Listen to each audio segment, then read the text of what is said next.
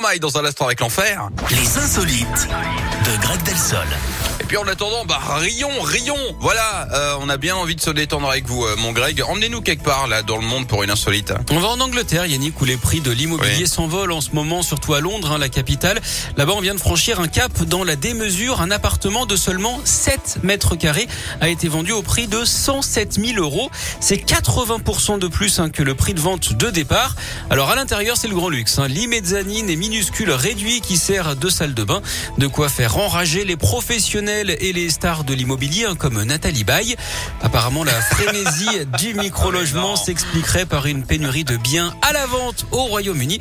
Alors, euh, face à ce manque de place au sol, Yannick, personne ne peut porter plainte, même pas au parquet. bien joué.